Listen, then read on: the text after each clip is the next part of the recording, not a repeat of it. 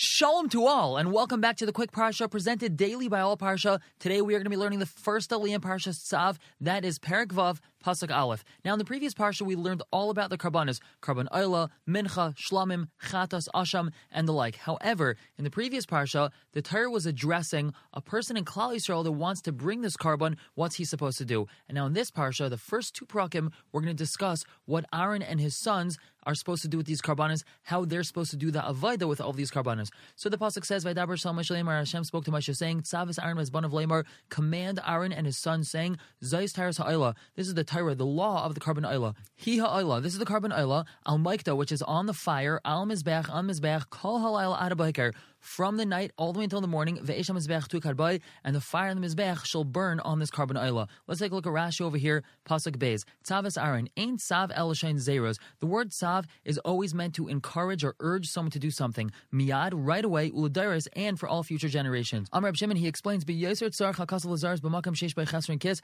especially has to encourage someone when it comes to a loss of money. The Kayin, he does the avodah, he's not getting paid for it. It's really just a service that he's providing for free. So therefore, the Kayin has to be encouraged in order to do the Avodah. And let's go back to Chumash Pasuk Gimel. And the Kayin shall wear his fitted linen garment. This is his tunic, his Kisoyinus.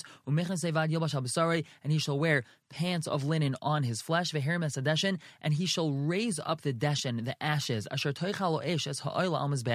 the fire had consumed from this carbon oila on the Mizbech. The Samay eats on Mizbech, and he shall place it, meaning he shall take these ashes and place them next to the Mizbech. Let's take a look at Rashi over here, Pasuk Gimel. First of all, Rashi tells us, Midaivad. Yeah, Kisoyinus is talking about the Kisoyinus. Matamulaimar midai. What's his word midai? Should take kimidasai. It shall fit him. It's a fitted linen garment. It's not allowed to be too big or too small. It has to fit just right. Al basari on his flesh. Shlei davar chaitzis bein time. There's not allowed to be anything separating in between his pants and his flesh. Vehirim es hadeshen. He shall lift up the deshen, the ashes. Hayachaisam lai hamachta min hameuchalis hapnimos. He shovels a full shovelful of the inner ashes because those are completely burned. There aren't any unburned parts inside these ashes.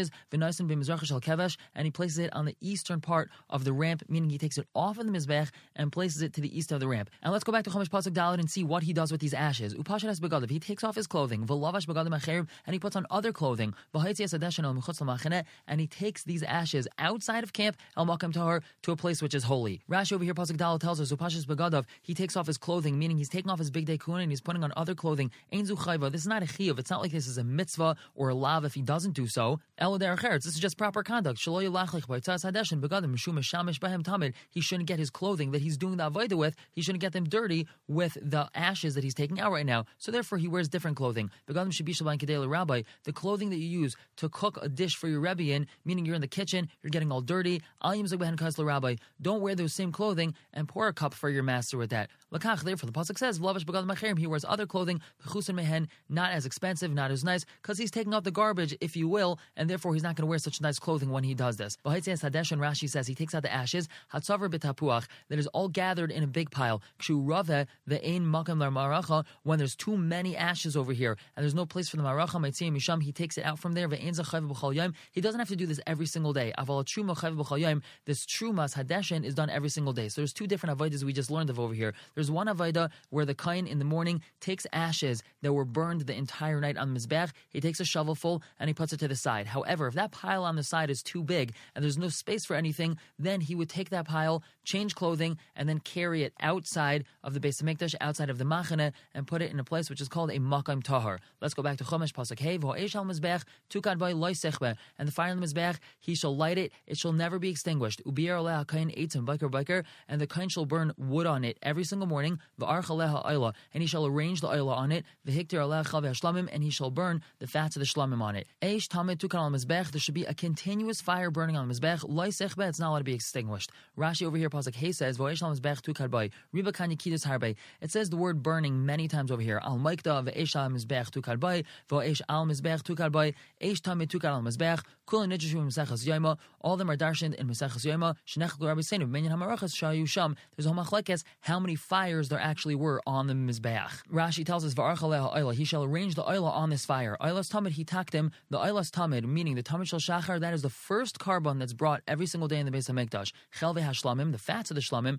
im yaviu sham shlamim, if there's going to be a carbon shlamim brought, so then he burns the fats on this carbon shlamim. Rabbi Seinu Lamdu Mikan, they learn from here, aleha al oilas habaikar, Hashlem kol korbanos kulam. We complete all the korbanos on the oilas habayker. Mikan, from here we learn that there's no carbon that is brought later than the tam shel bein arbaim. So the first carbon was a tam shel shachar, and the last carbon of the day was a tam shel bein arbaim. And the next pasuk in Rashi tells us eish tamid, a continuous fire. Rashi explains eish enemar ba tamid. There's a fire that's said about it that it's tamid, it's continuous. Hishma likin bas haneres. That's the fire that's used to light the menorah. Shneimar ba, it says about it lahalois ner tamid, to light a continuous fire. Afhi, that also, meaning the fire that's used to light the menorah, may al mizbech and tukad, that's taken from the Mizbech HaChitzain that always has a continuous fire burning. Tamid, we have a continuous fire in the menorah, a continuous fire in the Mizbech. One is used to light the other. It's not to be extinguished. Someone that extinguishes the fire on the Mizbech, he's over two lavin, not just one, but two, because it says it twice in the pasuk. And back to Chumash Pasuk Zion, we just learned about the carbon oila. Now the pasuk tells us Zayis Tires haMincha, and this is the law, this is the Tyra of the carbon mincha.